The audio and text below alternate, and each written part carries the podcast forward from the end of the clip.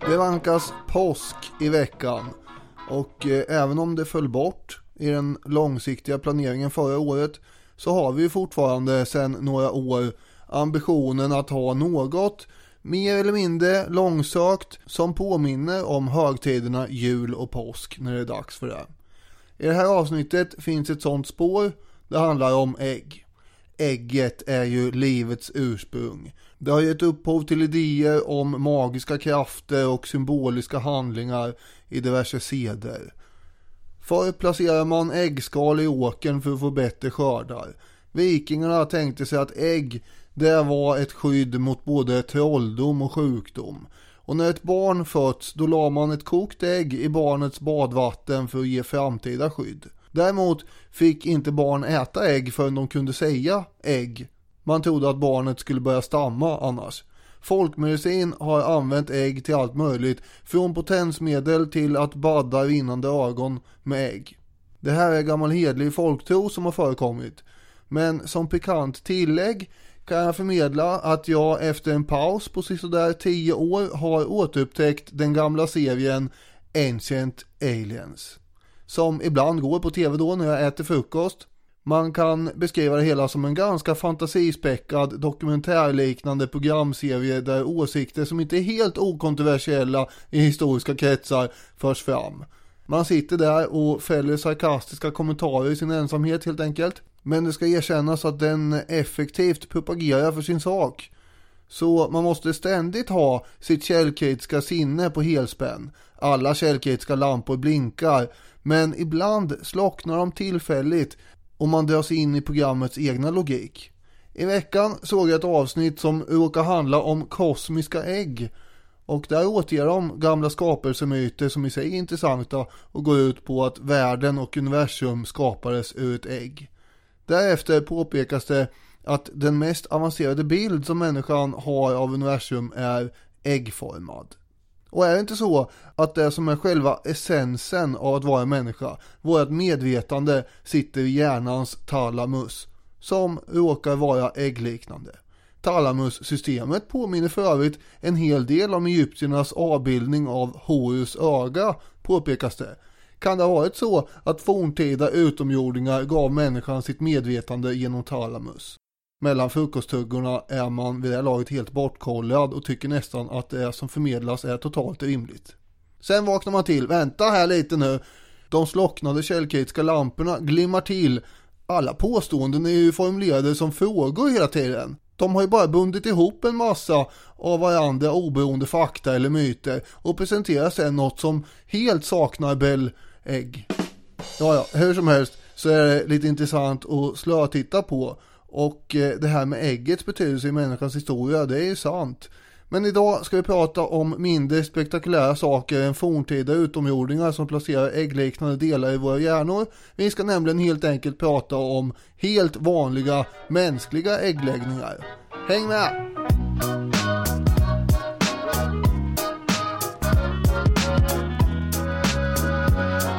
Ni är varmt välkomna till Historiepodden. Robin Olsson heter jag, Daniel Hermansson, han är med och eh, jag har så många tankar samtidigt nu. Ja. Men eh, tre av dem vill jag bocka av så att mm. vi tar dem allt eftersom de dök upp.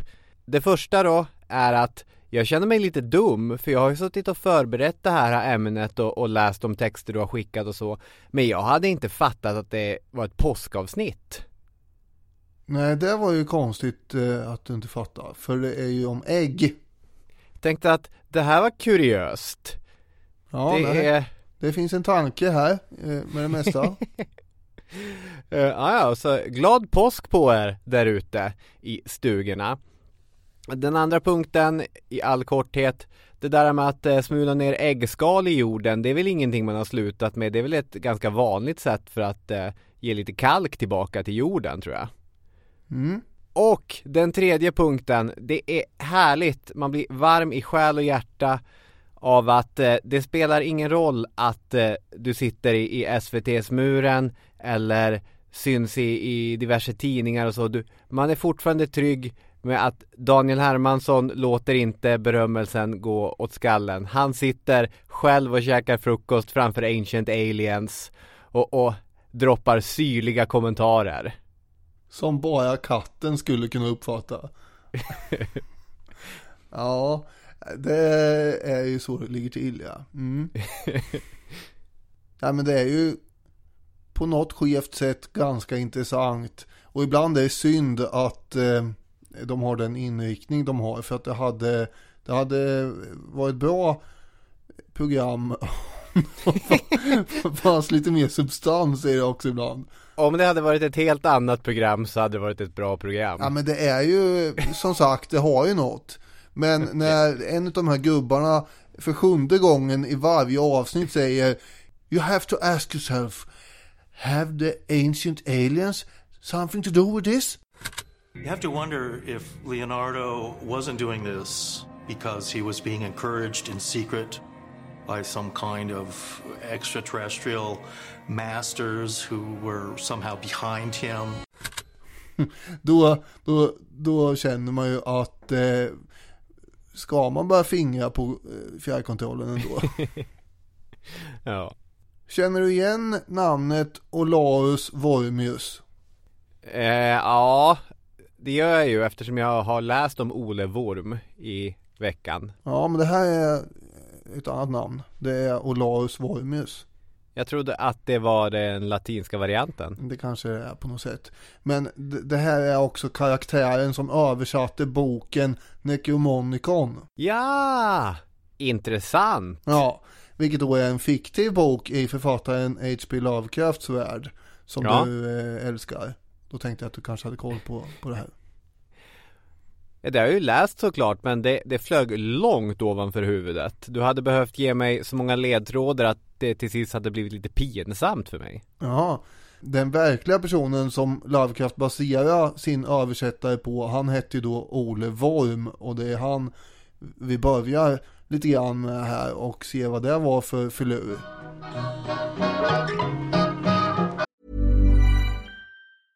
I'm Sandra, and I'm just the professional your small business was looking for. But you didn't hire me because you didn't use LinkedIn jobs. LinkedIn has professionals you can't find anywhere else, including those who aren't actively looking for a new job but might be open to the perfect role, like me. In a given month, over 70% of LinkedIn users don't visit other leading job sites. So if you're not looking on LinkedIn, you'll miss out on great candidates like Sandra. Start hiring professionals like a professional. Post your free job on linkedin.com/people today. Burrow is a furniture company known for timeless design and thoughtful construction and free shipping, and that extends to their outdoor collection. Their outdoor furniture is built to withstand the elements, featuring rust-proof stainless steel hardware, weather-ready teak, and quick-dry foam cushions. For Memorial Day, get 15% off your Burrow purchase at burrow.com slash ACAST and up to 25% off outdoor. That's up to 25% off outdoor furniture at burrow.com slash ACAST. Ready to pop the question? The jewelers at BlueNile.com have got sparkle down to a science with beautiful lab-grown diamonds worthy of your most brilliant moments. Their lab grown diamonds are independently graded and guaranteed identical to natural diamonds, and they're ready to ship to your door. Go to Bluenile.com and use promo code LISTEN to get $50 off your purchase of $500 or more. That's code LISTEN at Bluenile.com for $50 off. Bluenile.com code LISTEN.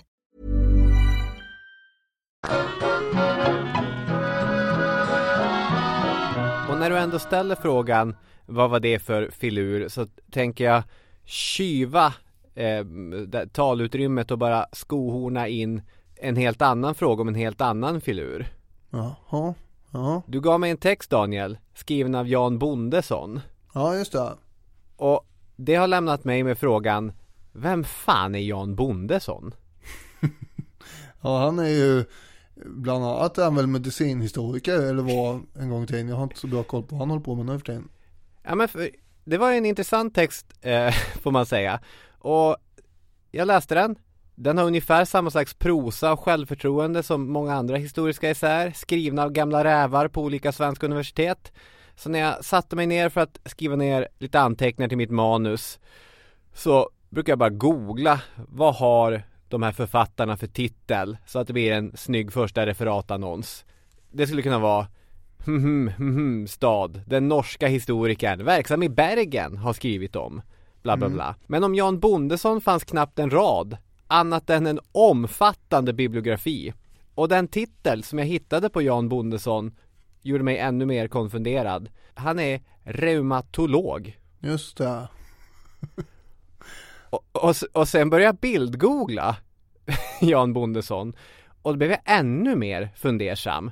Jag- Jag kan lägga ut en bild på, på mitt Instagramflöde så får ni se Jan Bondesson. Det är mycket förvirrande det här. Att man dessutom får flera träffar om Jan Bondesson när man söker på engelska, det är ännu mer underligt. Så jag lämnades med den här utredande frågeställningen Vem är han, Bondesson? Mm. Och nu har jag gått till arkiven. Här kommer referatannonsen. Är du beredd Daniel? Med. Han är som sagt reumatolog. Eh, doktorsgraden vann han genom en avhandling om behandling av ledgångsreumatism. I mitten av 90-talet är han fortfarande verksam i Sverige som författare inom det medicinsk-historiska fältet. Han kallar sig medicinhistoriker, precis som du sa, men vad jag har hittat i alla fall så han aldrig forskat inom historiefältet.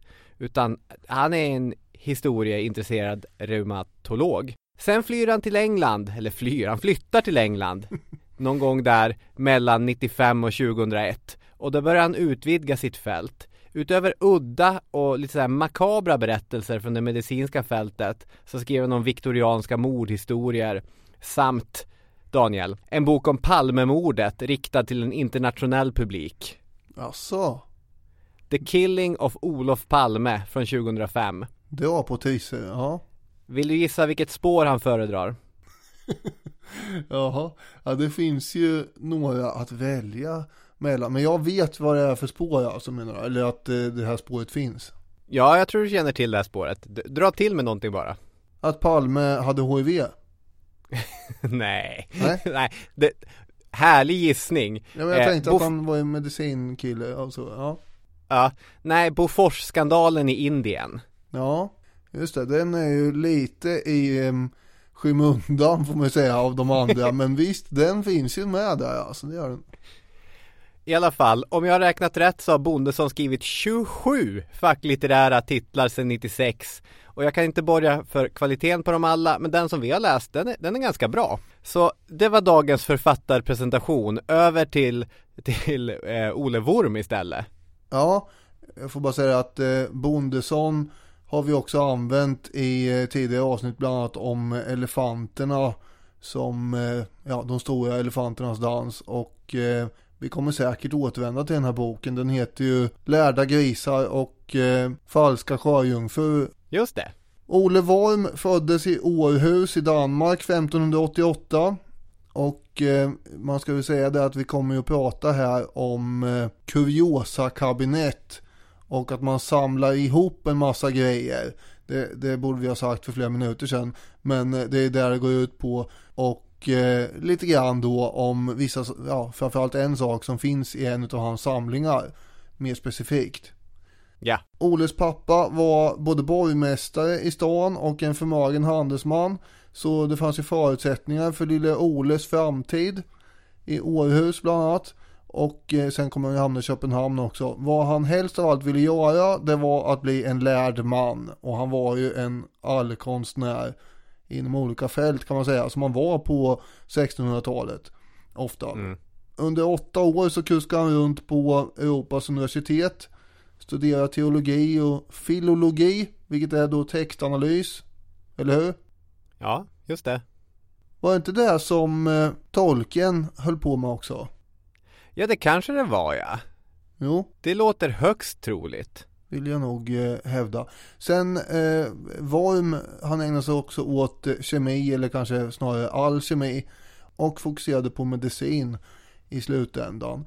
Just han, han blev ju läkare åt den danske kungen Kristian IV och så. Ja, 1613 så vann han sin första professorstitel, först i lågstatusämnet pedagogik. Ja. Men med tiden så blev han professor i grekiska eh, för att med tiden ta över tunga poster som, jag tror han var professor i teologi också innan han slutligen landar som professor i, i medicin. Dit han kanske ville hela tiden. Mm. Det finns en slags underlig och underbar slump i att avsnittet efter att vi pratat om den här svenska 1600-tals sammanställningen av fornminnen så kommer vi i kontakt med den personen som gjorde samma insats i Danmark. Ja. För om du slår upp Worms i valfritt uppslagsverk så är han främst listat som fornforskare. Det kanske han skulle tagit illa vid sig när det begav sig om om han fick reda på. Men hans Danicorum Monumentorum Libri 6, sex böcker om danska monument från 1643 lyfts ofta fram som hans viktigaste verk. Och är alltså ja, motsvarigheten till det vi nämnde, det vi nämnde från eh, Sverige i förra avsnittet. En lista över danska fornminnen som de fanns på 1600-talet. Ja, och det är bra att han höll på med det också. Vid sidan av ja. allt annat. Som sagt, en riktig renässansman. Inom det medicinska tänkandet så var han, han var ju ibland tidens akademiska och intellektuella elit, men han var väl också lite så här konservativ eller ortodox i tänkandet. Mm. Eh, som Bondesson skriver Genom sin envisa tro på Aristoteles och Galenos teorier och sitt motstånd mot Harveys lära om blodomloppet har han av en del räknat som en bakåtsträvare. Mm.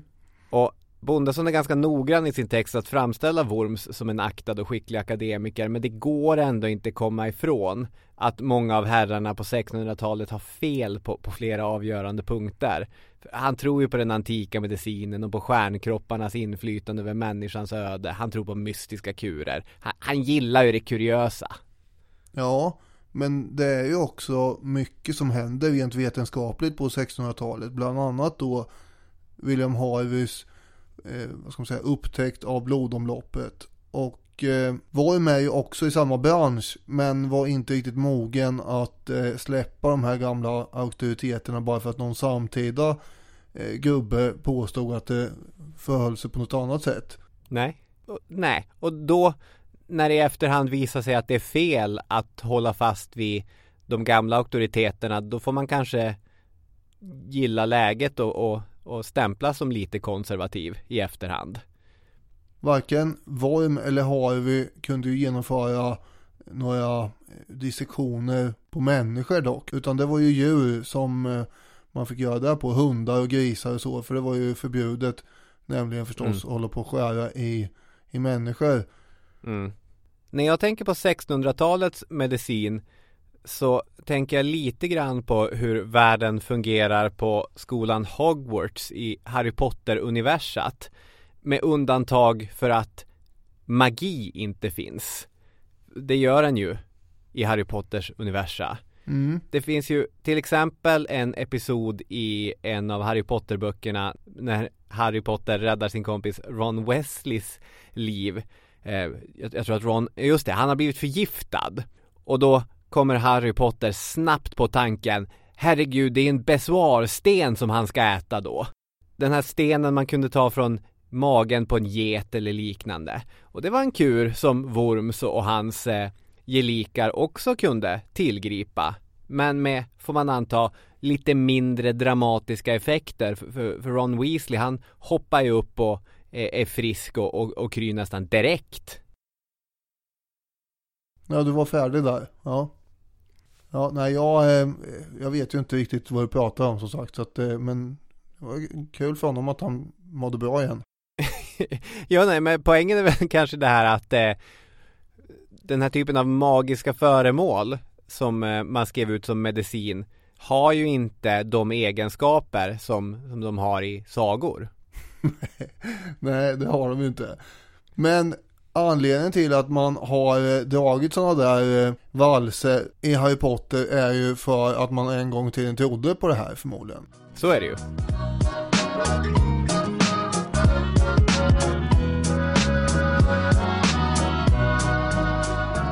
Det är dock inte för alla fina titlar och att han var rektor i Köpenhamns universitet i flera omgångar som han är intressant eh, i det här avsnittet i alla fall.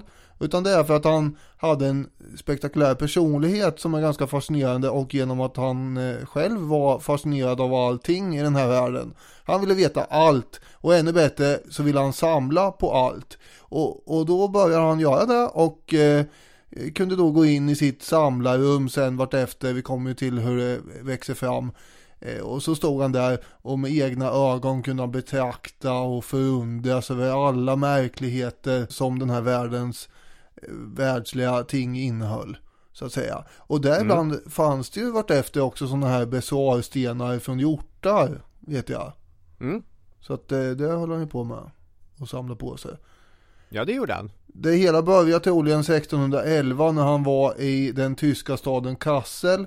Där han fick eh, besöka ett kuriosa-kabinett som eh, Moritz den lärde hade. Det är ju ett underbart epitet för övrigt. Ja, det är verkligen eh, tilltalande. Ja, går runt och bara, ja men det var han den lärde som, som gjorde det här. Det här leder till att Ole själv vill börja samla på sig en massa kuriösa prylar under 1620-talet. Det är mineraler, uppstoppade djur och allt möjligt lustigt egentligen. Jan Bondesson skriver så här då, i Lärda grisar och falska sjöjungfrur.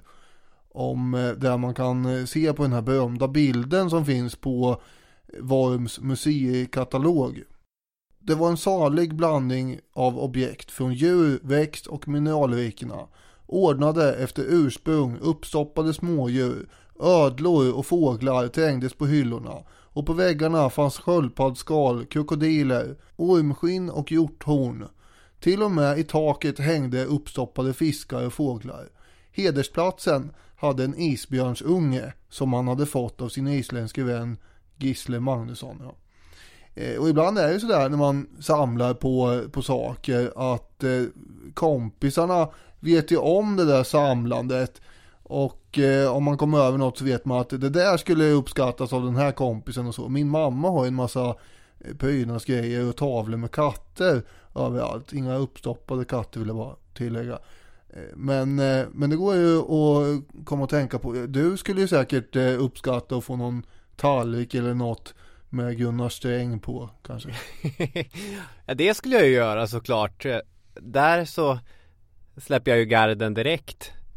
Ja. Om du hittar någon gammal tallrik med Gunnar Sträng på så, så tar jag ju gladeligen emot den. Det där är ju också någonting som går att missbruka om man har någon i släkten som är lite samlande lagd. Eftersom mer skrupelfria människor kan ju utnyttja det för att själv bli av med bråte. ja, så är det ju i och för sig. Men eh, ja, jag tror inte det var så det funkar i det här fallet. Worm hade ju vänner då som var ute i världen bland annat och hade ju då fått eh, tag på saker som uppstoppade bältdjur och, och gav till honom då. En iguana, en sån här stor ödla och så bland annat. Ja, det är väl en leguan måste det väl vara? Ja, det är det säkert ja. Och de här typen av djur är ju ganska sällsynta i Danmark då. Så att det var ju häftigt att ha förstås. Den där leguanen, var den uppstoppad eller levande? Jag tror att, det vet jag inte förresten, men den tror jag var uppstoppad. Men han hade ju andra djur som inte var det. Jag hade en kompis när jag var liten som hade leguaner i, i sin lägenhet och de var ju tvungna att ligga under en UV-lampa mest hela dagen. Så att, tufft att fixa det i danskt 1600-tal. Men som du säger, han hade en levande näsbjörn hemma hos sig tillsammans med en levande pingvin samt en liten, liten loppa i en guldkedja som han matade med sitt eget blod. Ja, det här är ju, det är det här man bara stannar upp och så läser man igen. Det här är ju, det är för bra för att vara sant alltså. Det är ju helt fantastiskt att han har en liten loppa i en liten, liten tunn guldkedja som man går runt ja. med så här. Och... För det är väl den detaljen som gör det, att den sitter i en liten guldkedja. Ja, det är ju framförallt den detaljen. Men sen att han tänker att nu är nog lilla loppis hungrig här. Så sträcker han ut armen och så får han käka. Och så, det är också kul. Ja. Den här loppan hade han i ett halvår. Och sen om den dog eller försvann är lite oklart. Men ja. eh, man kan väl säga att man vet vilken nisch man ska röra sig i när man jagar efter typ 40-årspresent till Ole Worm. ja, oh ja. Så är det ju. Efter han har påbörjat den här stora samlingen så kommer ju resten av hans liv bli uppfyllt av ett slags Herkulesarbete. Att skriva en utförlig sammanställning av alla de här otroliga föremålen som han hade samlat ihop och som han hade fått i 40-årspresent och allt vad det nu var det var ju så illa att när han plockade ner skylten 654 så var det inte ens färdigt utan det föll på sonen Willum att ta tag i det. Mm. Det, det tog sonen ett år att bli färdig med sammanställningen efter pappans död i och för sig. Vilket lite får mig att tro att eh, Worms drev projektet på ett sätt som lite grann indikerar att han ville inte bli färdig heller. Men det här är lösa spekulationer. Det här får mig att tänka lite grann på en person som finns i framförallt din närhet. Jaha? Ja men var det inte, finns det inte ett stugbygge någonstans som fick läggas ner? Ja, men, ja, min, min pappa har ju väldigt mycket den egenskapen att eh, det bästa projektet är ju det som ligger framför en. Ja, ja det här kan jag i och för sig relatera till. Det måste jag säga. Ja, man vill inte bli klar med vissa saker. Nej. Fast det Ja, känns det- ju bra när de är klara också. Det är det man får försöka komma ihåg. Ja, nej men jag tror kanske att både du och min pappa och Worms lite grann delade den saken. På, på mycket olika sätt, ska sägas. Mm. Så nu vet vi vad det här är för typ av samling och vilka kuriositeter det finns där. Men vad skulle kunna vara det allra mest kuriösa i en sån samling? Nu ska vi gå till en av de riktiga kronjuvelerna. Det var en nästan helt vanlig dag den 17 april 1639 i norska Sundby utanför Stavanger. Mm. Eh, Vi har Anna Åmundsdatter här, en eh, bondfru som eh, ja, hon har varit gift i många år med sin kar Guldbrand Erlandsen. De har till och med 12 barn tillsammans och eh, kämpar på med sina liv där. Men eh, Anna, hon har ju då mått dåligt en tid. Ingen läkare eller någon annan förstår sig på det kan bota de här bekymren. Och på eftermiddagen här den 17 april så börjar hon känna smärtor som om hon plötsligt skulle föda. Och det kommer en massa kvinnor från närliggande gårdar som dyker upp här för att bistå och så. Och framåt kvällen så eskalerar verkarna häftigt. Oj oj oj vad ont det gör här och plötsligt plopp! Och inför en chockad skara människor så lägger Anna ett ägg. Hon la ett ägg. Hon la ett ägg. Stort som ett hönsägg var det. Ja, det är ett ägg som såg ut som ett hönsägg. Och när de här grannkvinnorna mot Annas uttryckta vilja kläcker ägget, de öppnar ägget, så har det vita och gula. Det ser ut som många andra ägg som de har stött på i sitt liv. Ja det gör det. Förutom att det kommer från deras grannar då. Ja, det är skillnaden ja. Så det här är märkligt till att börja med. Men sen dagen efter, då är det som att det händer igen. Anna får kraftiga verkar, intensiv smärta, samling vid Anna, alla grannkvinnor kommer och så plopp, ett till ägg. Ja. Och den här gången så lyckas hon då få alla runt omkring att gå med på att inte ta sönder ägget. Nej. Hon är säker på att hon kommer att straffas av någon högre makt om det förstörs. Ja, inte bara hon utan även de. Alla kommer straffas. Ja. Nu måste man ju få tag i någon form av eh, auktoritet inom något område här. Och eh, därför så skickar man bud till eh, prästgården. Och då kommer det snart tre, tre prästadjutanter springande. Och det är lite grann som eh, de tre vise männen dyker upp här som eh, Bondesson påpekar. Ja, så är det. Ägget betraktas och vittnen förhörs och eh, sen författas då en redogörelse för vad som har hänt med underskrifter och sigill bifogade i god ordning och allt det där. Och kyrkoherden själv här, han är också med och han är väldigt förbryllad förstås över det här. Och han inser att eh, eh, ett sånt här mirakel, det går lite grann över min fattningsförmåga och eh, därför måste ägget och beskrivningen eh, undersökas av någon som begriper sig på sånt här bättre. Ja. Berättelsen börjar leta sig längre och längre upp i den eh, akademiska och framförallt medicinska hierarkin. Det är lite som en så här vårdkase som tänds utanför Stavanger och steg för steg börjar andra eldar tändas och slutligen syns lågorna fr- från eh, Olle Worms fönster och han blir ansvarig för mirakelägget. Ja, precis så gick det till. Nordens främste naturvetenskapsman som man kan argumentera för att Worms var. Mm. Granskar nu ägget. Han placerar det, tänker jag mig, på bordet framför sig. Tittar intensivt på ägget. Plockar försiktigt upp det och håller det framför ett brinnande ljus. Mm. Det ser ut som ett ägg. Ja, det är ett ägg ju. Så att, eh, ja. Många medicinare och andra samlare hör ju av sig till Worm och vill veta mer om det här och få information.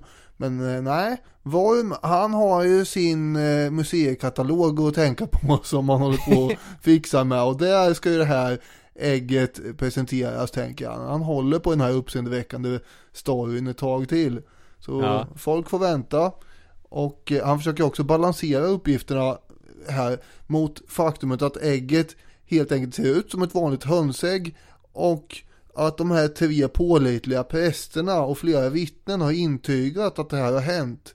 Att det kom från en eh, kvinna, en mänsklig kvinna. Och dessutom vet han ju då att Anna har haft mer smärtor inför den här äggläggningen än under någon av hennes tolv vanliga förlossningar då. Och eh, hon var sängliggande i flera veckor efteråt. Och det här tycker han är eh, intressant och eh, kanske talar för att det, det här har hänt. Precis, så han börjar ju fundera på hypoteser. Kanske var det så att djävulen hade bytt ut det där lilla barnet under graviditeten och, och bytt det mot ett litet ägg. Mm. Så kunde det vara.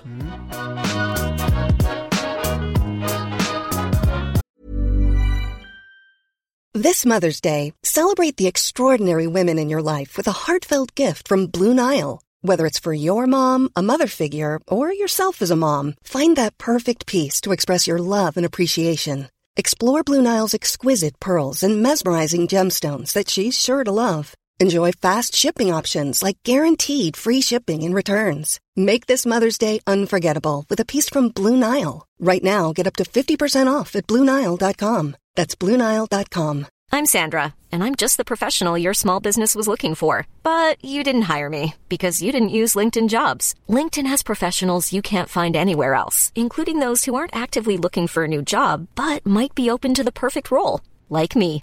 In a given month, over 70% of LinkedIn users don't visit other leading job sites. So if you're not looking on LinkedIn, you'll miss out on great candidates like Sandra. Start hiring professionals like a professional. Post your free job on linkedin.com/people slash people today.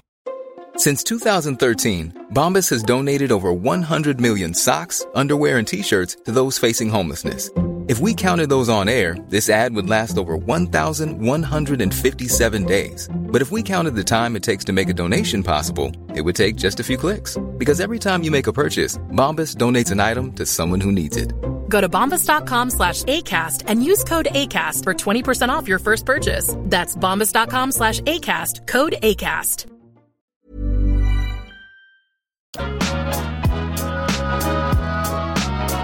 I Worms museikatalog sen så tas ju ägget upp i det 21 kapitlet som handlar om fågelbon och ägg. Det är ju väldigt Ja. lämpligt, det är ju där det ska vara förstås. Det, det är logiskt, det är ett ägg. Ja. Eh, sen dog han då som du sa 654 och då var han 66 år gammal. Och eh, hans samlingar köps då året efter av den kungliga konstkammaren. Tackar.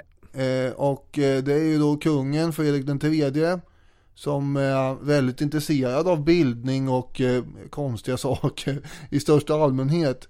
Den här konstkammaren är ju redan som ett stort kuriosakabinett med konstföremål och det uppstoppade djur och medaljer och antikviteter och allt det här. Och efter inköpet av Museum Vormanium så finns också ett ägg från Anna i Sundby med i den här samlingen på Köpenhamns slott. Ja.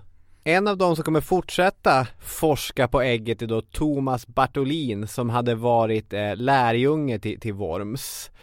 Bartolin annars var ju en trätobroder till Olof Rudbeck. De kivades om vem som egentligen hade varit först med att beskriva ett lymfkärl. Och det var Rudbeck för övrigt. Man behöver inte göra någon grej av det men, men det var han. Så det är ingen grej men så var det. Jaha, är det här lite grann som vem som var först med keynesianismen? Keynes eller Bertil Ohlin? Ja kanske. Ja. Och på samma sätt som keynesianismen väldigt tydligt är döpt efter Keynes så publicerade Bartolin sin forskning före Rudbeck Ja, trots det- att Rudbeck var först. Det, det var han, så var det. Men vänta nu. Är det, är det så eller sitter du bara och hittar på där och, och låtsas? Jag, Nej, nej, NE skriver att Rudbeck kom med upptäckten före men att Bartolin publicerar först. ja, men det är skönt att ha NE med här eh, som någon form av eh, bestämd källa och inte bara du som sitter och höftar. Ja, det förstår jag. Begreppet lymfkärl är Bartolins så att eh, det är det är han som trots allt gick till historien för lymfkärlen. Bartolin var lite mer progressiv än Worms i och med att han tidigt ställde sig helhjärtat bakom Harveys tankar om blodomloppet. Och han underkände också Worms idé om att det var djävulen som låg bakom den här, det här ägget, att det hade bytts ut på det sättet. Mm. Det måste ha funnits en mer naturlig förklaring naturligtvis. Och han visste ju då som anhängare till eh, Harvey att eh, Harvey hade ju sitt stora verk från 1651 slagit fast att människan och andra däggdjur en gång i tiden hade utvecklats ur ägg. Mm.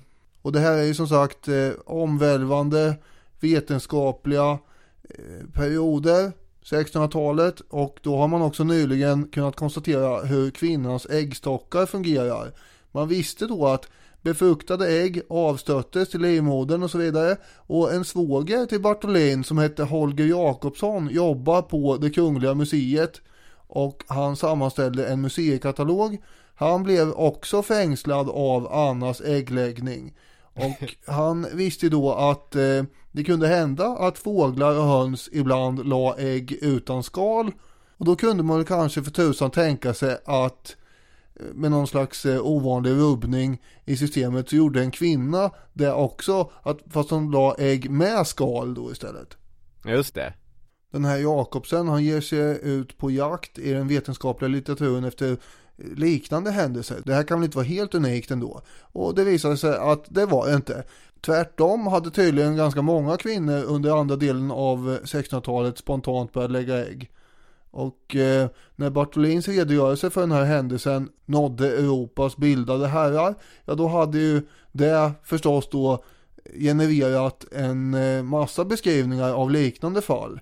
1669 hade en tysk kvinna som var gravid i sjätte månaden lagt ett ägg helt plötsligt, stort som en duvas ägg. Och när man slog sönder det ägget påstås det så kunde man konstatera att det innehöll ett outvecklat foster dessutom, mänskligt foster.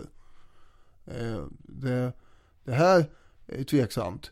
Men, ja, eh, det är mycket tveksamt. och 1671 hade en kvinna i Danmark lagt ett ägg efter kraftiga födslovåndor här. Och eh, ännu märkligare kanske när en tysk vetenskapsman som hette Jung kunde presentera en äggläggande hund också. Ja. I, I Wien då. Och Bonde som skriver denna hund som var en storvuxen racka av blandras lade via ändtarmen många och stora ägg. Efter varje äggläggning föreföll den medtagen och svag, men hämtade sig snart. Den unika hundens ägare visade den som en kuriositet och åt under föreställningarna själv gärna upp ett av äggen efter att ha stekt det i en stekpanna. Förmodligen gick den imponerade Dr. Jungs vetenskapliga nyfikenhet inte så långt att han ville provsmaka ägget. Den äggläggande hunden kritiserades emellertid skarpt av zoologen och polyhistorn Christian Paulin i hans Synographica Curiosa från 1658. Idén att en hund skulle kunna lägga ägg stred mot allt förnuft och den bisarra hundutställningen i Wien var ett svinaktigt bedrägeri, menade Paulin då. Ja, där har nog Paulin mycket, mycket, mycket, mycket sannolikt rätt. Ja, det får man nog eh, konstatera utan att man behöver vara orolig för att sticka ut någon haka. Det är rent bondfångeri som lyckas ganska bra även ibland högre samhällsskikt än bönder. Slutligen så kunde då i alla fall den här Bartolin också presentera ett fall. Eh, det var en kvinna i Köpenhamn. Det verkar ansamlas här till eh, framförallt Danmark och Norge. Eh, där det blev en massa äggläggningar. Det, här var det en kvinna som var gravid i tolfte veckan som hade väldigt ont i magen en natt när hon låg och sov.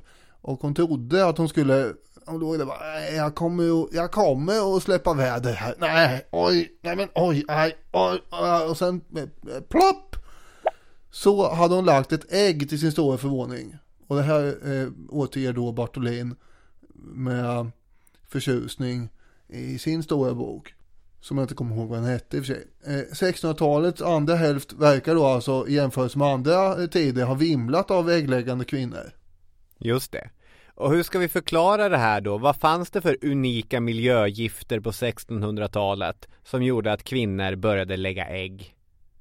Ja, eh, eh, det finns ju andra, vad ska man kalla det, eh, trender också som går ut på att kvinnor har konstiga saker för sig. Och då blir de ju brända på bål istället. Och de ryktena kommer då från små barn som eh, eldar upp varandra till att eh, säga saker och ting.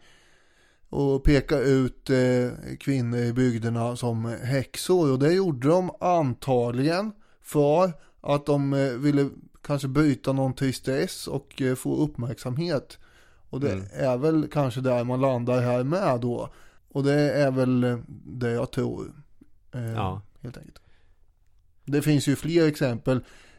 Under 1700-talet är vi en kvinna som eh, förde en himla massa kaniner framför eh, det kungliga hovet i England.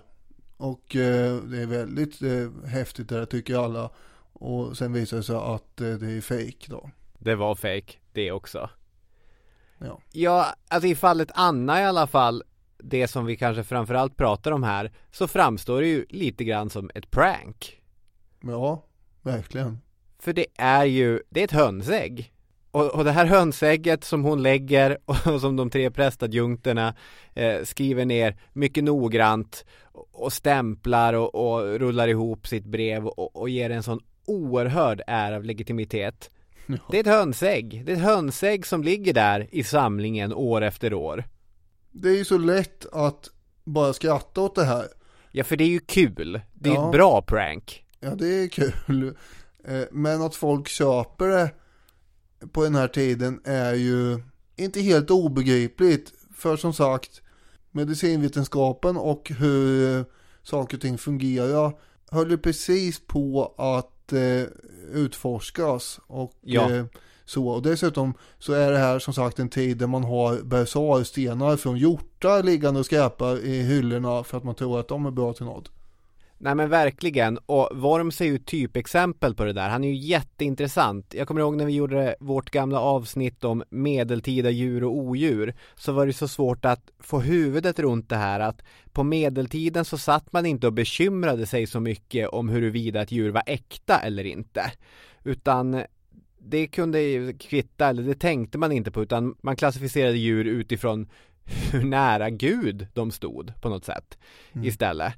Och den, den där grejen när vi kommer in på tidig modern tid och 1600-talet, då är vi i en övergångsfas. Att man har börjat tänka på det här huruvida djur är verkliga eller inte, men man har inte riktigt landat i den här moderna naturvetenskapliga synsättet på det hela. Worms till exempel, han är ju en av de första som ifrågasätter om enhörningar finns. För det var ju mycket populärt att man skulle ha ett enhörningshorn i sitt kuriosa kabinett. Och man eh, hade enhörningshorn gärna nermalda som mirakelmedicin mot alla olika slags krämpor. Men Worms, som ändå var vetenskapligt lagd, han funderade varför hittar vi aldrig ett kranium där, eh, där hornet sitter, sitter kvar? Ja, det är väldigt märkligt. Eh, Mycket märkligt tyckte Worms. Och så började han eh, eftersöka det där och till sist genom lite kontakter så fick han tag i ett sånt kranium där hornet satt kvar fortfarande. Ja, det var ju eh, kanslern i Danmark, Christian Friis som eh, hade ett sånt här när de satt och pratade på någon ledig stund där om enhörningar och så. Då sa han att Ja men jag har ju ett kranie där hornet sitter kvar. Då måste ju Worms ha blivit väldigt eh, till sig. Ja vad säger du? Har du? Det här måste vi genast undersöka noggrant. Och eh, det gjorde han ju då. Och eh, vad kunde han konstatera eh, i och med det? Att det var en val. ja, just det. Och blåshålet gick att se och sådär också. Och det här kanske inte var det smartaste draget av Fries egentligen. Eftersom värdet på det, det, här hornet kommer ju nu att sjunka dramatiskt. Vi har ju nu glidit in i ett segment som handlar mer om kuriosa-kabinett kan man säga. Ja. Och... så är det ju. Jag tänkte bara göra den här poängen att trots att Worms visste eller starkt hävdade att det inte fanns enhörningar så fortsatte han ju ändå att skriva ut det som medicin till sina patienter. Ja men bara för att det inte är ett horn från en enhörning kan det fortfarande vara, vara bra grejer ju. Han, han, han skriver ju då alltså att utan att ha sett en narval överhuvudtaget egentligen så konstaterar han ju att det måste vara ett horn från, eh, alltså en lång bete från en val i arktiska vatten. Mm. Och det är ganska träffsäkert utan att veta ja, det... att det här djuret finns ens. Korrekt. Och den här avhandlingen där han skrev det här i spreds ju över Europa och eh, priset på enhörningshorn rasar totalt i botten. Och eh, vi vet ju att sådana här ståtliga spiralformade horn hade man ju handlat med i Norden åtminstone sedan tidig medeltid och det kommer då från de här narvalarna. Det är alltså mm. den ena tanden på narvalshannarna som kan bli upp mot 2-3 eh, meter lång ju. Ja.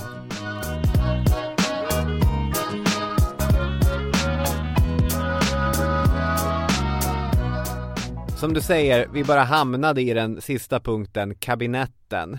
För mm. de här danska samlingarna som vi har pratat om, där Annas ägg låg, de ligger väl lite halvvägs mellan en museisamling och de kuriosa kabinett som under 1600 och 1700-talen var mycket populära i lärda hem.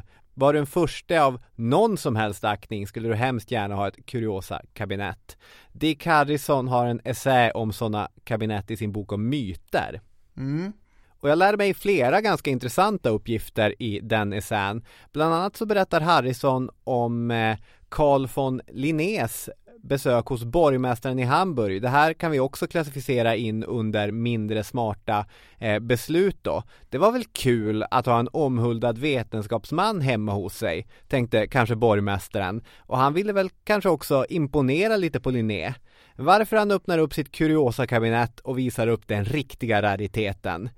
Nämligen en hydra. En hydra, ja. Japp. Rakt från Herakles, Heroes of Might and Magic, all annan klyschig fantasy värd namnet. Här har vi den här månghövdade ormdraken. Hugger man av ett huvud så växer det två. Precis. I borgmästarens kuriosa kabinett fanns en riktig hydra, inte levande såklart, utan uppstoppad. Ja. Tänkte man tills det att tråkmånsen Linné satte tänderna i det och slog fast att det här var ett mänskligt skapat amalgam av ormskinn och vesslor. Ja. Trist. Ja, det tyckte ju borgmästaren med och eh, alla andra som eh, kunde tänkas ha någon höjda i något hörn. Många av de här sakerna som fanns i kuriosa-kabinetten som eh, Worms hade till exempel kunde man ju då ha som du sa för att använda mot krämpor och bota på sjukdomar och sådär. Just och det. man kunde ha ringar gjorda av valrörsbetar det skulle hjälpa mot krampanfall då. Och Worm hade ju i sin samling några ben som påstås komma från händerna på en sjöjungfru som hade fångats utanför Afrikas kust. Och de var han ju eh, stolt och glad över förstås. Men man kunde också använda kulor som hade gjorts av revben från sirener för att bota hemorrojder. Och det var ju folk med hemorrojder glada över förmodar jag tills de testade dem kanske.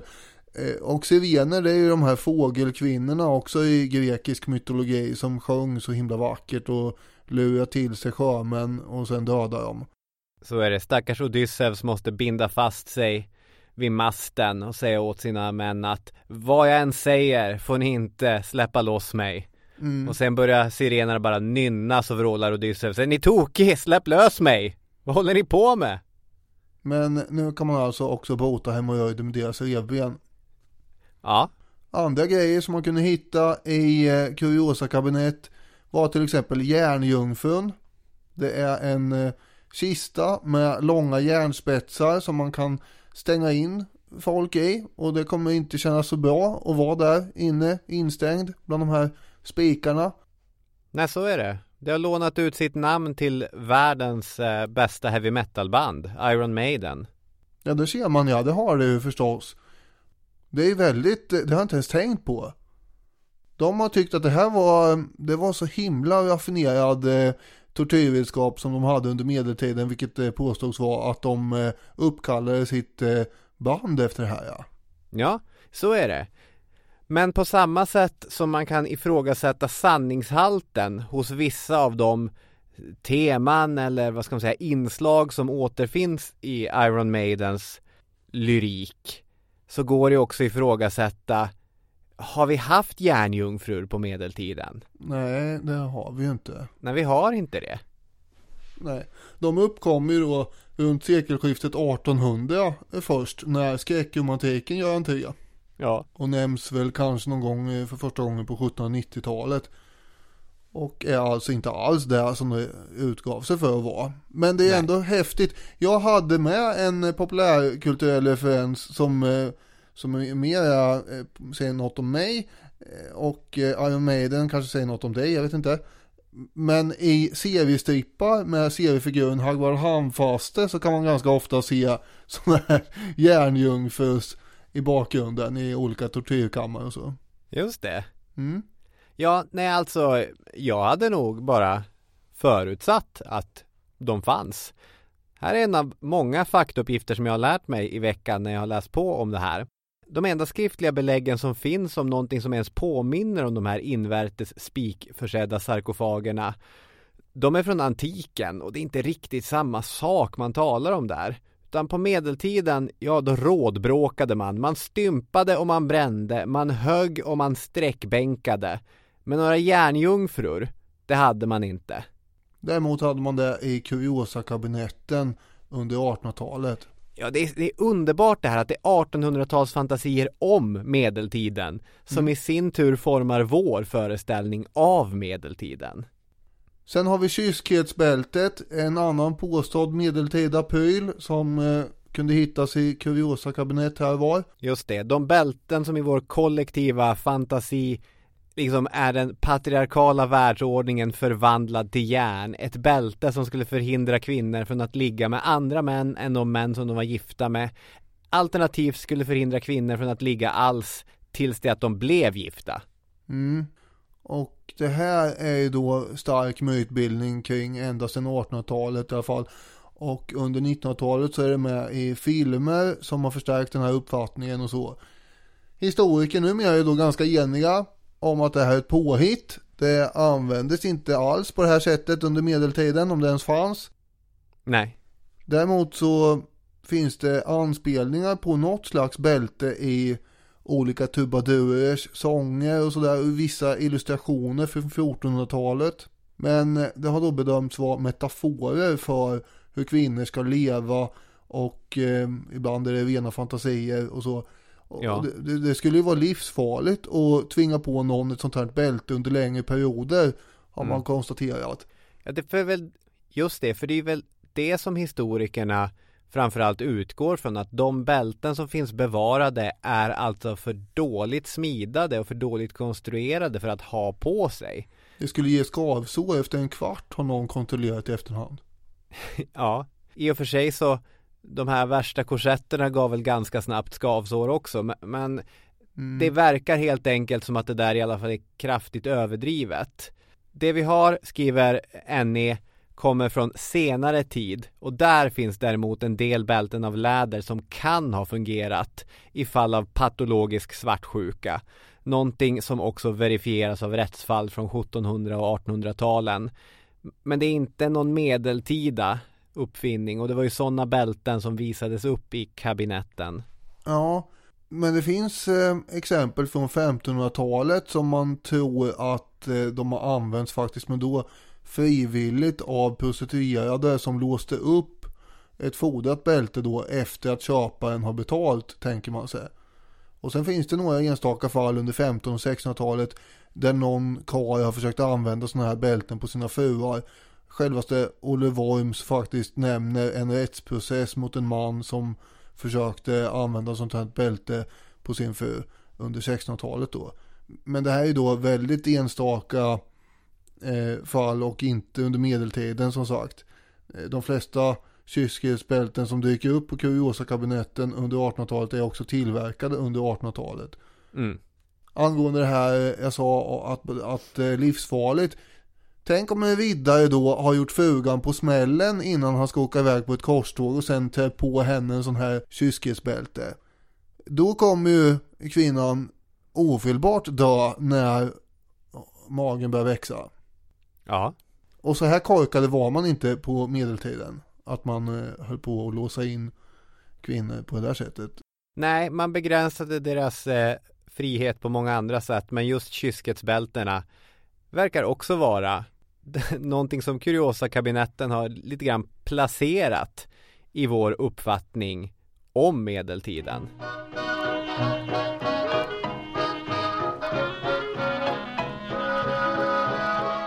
Ska vi ta och eh, sammanfatta vad som hände med grejerna i Worms kabinett och det här ägget och lite sånt? Jag berättar gärna. De här samlingarna av föremål som man hade, de hamnade alltså i Köpenhamns konstkammare som vi sa på 1650-talet. Enligt en inventering 1674 så låg Annas ägg i tryggt förvar där i någon ask högt uppe på en hylla. Mm. Det hade blivit missfärgat. Ja, eh, det var ju tråkigt att höra. 1726 så gjorde man en ny museikatalog där ägget och den här berättelsen beskrevs igen. Sen började det bli dimmigare. Kanske hänger det här ihop då med att eh, intresset svalnar och eh, sen har vi den här upplysningen eh, och förnuft och sånt där som gör entré på bekostnad av skrock och vidskepelse och eh, sådana här konstiga grejer. Så 1824 så upplöses den här konstkammarens samlingar och föremålen fördelas ut till olika mer nischade museer. Skulpturer och antikviteter hamnar på konstmuseet, målningar ges till Fredriksborgs slott och naturalier som det här då är och uppstoppade djur och växter och mineraler och sånt ges till Naturhistoriska museet. Tyvärr så har ju då mer än 90% av de här gamla grejerna i konstkammarens naturalier just förstörts eller försvunnit eller så på olika sätt. Men totalt finns det ett 30-tal föremål från Museum Vormanium eh, kvar på olika nutida danska museer. Eh, tyvärr, tyvärr då inte Annas ägg från Sundby. Utan 1824 så såldes ju mycket av det som inte ansågs vara värt någonting på auktion och i auktionskatalogen finns eh, då en kasse naturalier noterat som nummer 241 och den såldes till någon person för en mark. Och eh, i den kassen ingick då Annas ägg och också de här sjöjungfruhänderna och så. Men man vet inte vem det var som gick hem med det där ägget och de där benbitarna. Ägget är alltså för evigt förlorat. ja, men de flesta ägg försvinner ju. ja. ja. Det var en ordvits där också, jag vet inte om den... Ja, den gick mig förbi, vad sa du? Jag sa att ägget är förlorat. Är det ett pocherat ägg? Ja. Just det. Ja, nej det är, det är ett ord som jag inte har hört talas om sen kanske så här rutiga kokboken på den här 70-talsutgåvan. Nej. Ja men det kanske var någon annan som greppade utan att man behövde förklara. I samma utgåva som eh, hamburgare presenteras som hackebiff med bröd och eh, nasi goreng presenteras som orientalisk pyttipanna. Det är ändå intressant att de här eh, kuriosa-kabinetten som delvis anlades för nyfikenhetens skull men faktiskt i många fall var rent kommersiella företag hur mycket de har påverkat vår syn på det förflutna. Och saker som vi idag vet inte är del av den verkliga världen, enhörningar, sjöjungfrur, drakar det kan vi ganska enkelt sortera bort såklart. Men de föremål som sades visa sidor hos människan, som järnjungfrun, de ligger där och skvalpar. Kabinetten, de avvecklades, de allra flesta med tiden. Men precis som i fallet med Worms grejer, ur samlingarna uppstod museer. Naturhistoriska museer och etnografiska museer framför allt. Vilket eh, i och för sig delvis har lett till att det finns museer i Europa som sitter och trycker på saker som idag känns eh, lite så här oetiska, mänskliga missfoster, saker stulna från andra kulturer och eh, så vidare. Men i förlängningen så är man ju glad och lycklig för museiverksamhet såklart. Jag älskar etnografiska ute på Gärdet här i Stockholm eller naturhistoriska i London tröttnar man ju aldrig på. Och vägen till sådana platser går bland annat genom Kuriosa-kabinetten. Mm. Just Kuriosa-kabinett faktiskt är ju ett slags skällsord man kan kasta på museer nu för tiden. Jag läste i DNs kulturdebatt för två veckor sedan kanske en debattartikel om att världskulturmuseerna i Stockholm riskerar att bli Kuriosa-kabinett i storformat. Ja, det låter ju som att eh, det används som ett skällsord där. Ja, man tycker att Medelhavsmuseet som har vikt en massa utrymme åt en eh, utställning om ultraskultur kring Medelhavet då behandlar de riktiga grejerna som vore de kuriosa föremål. Några egyptiska prylar i ett skåp, lite etruskiska föremål i en hink, något sånt där. Med ultras så menar du då fotbollsklacksfolk eh, helt enkelt?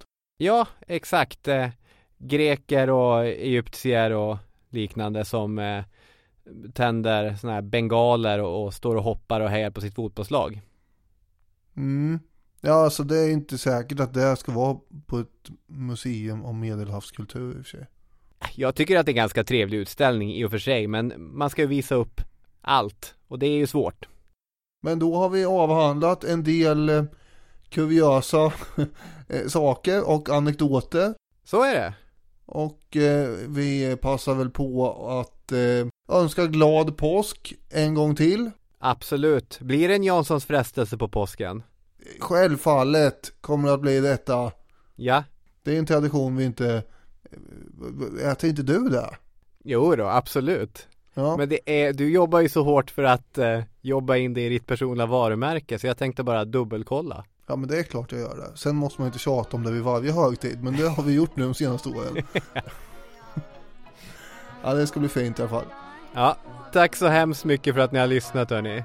Tack så mycket. Ha en bra vecka. Hej hej. Yes, hej.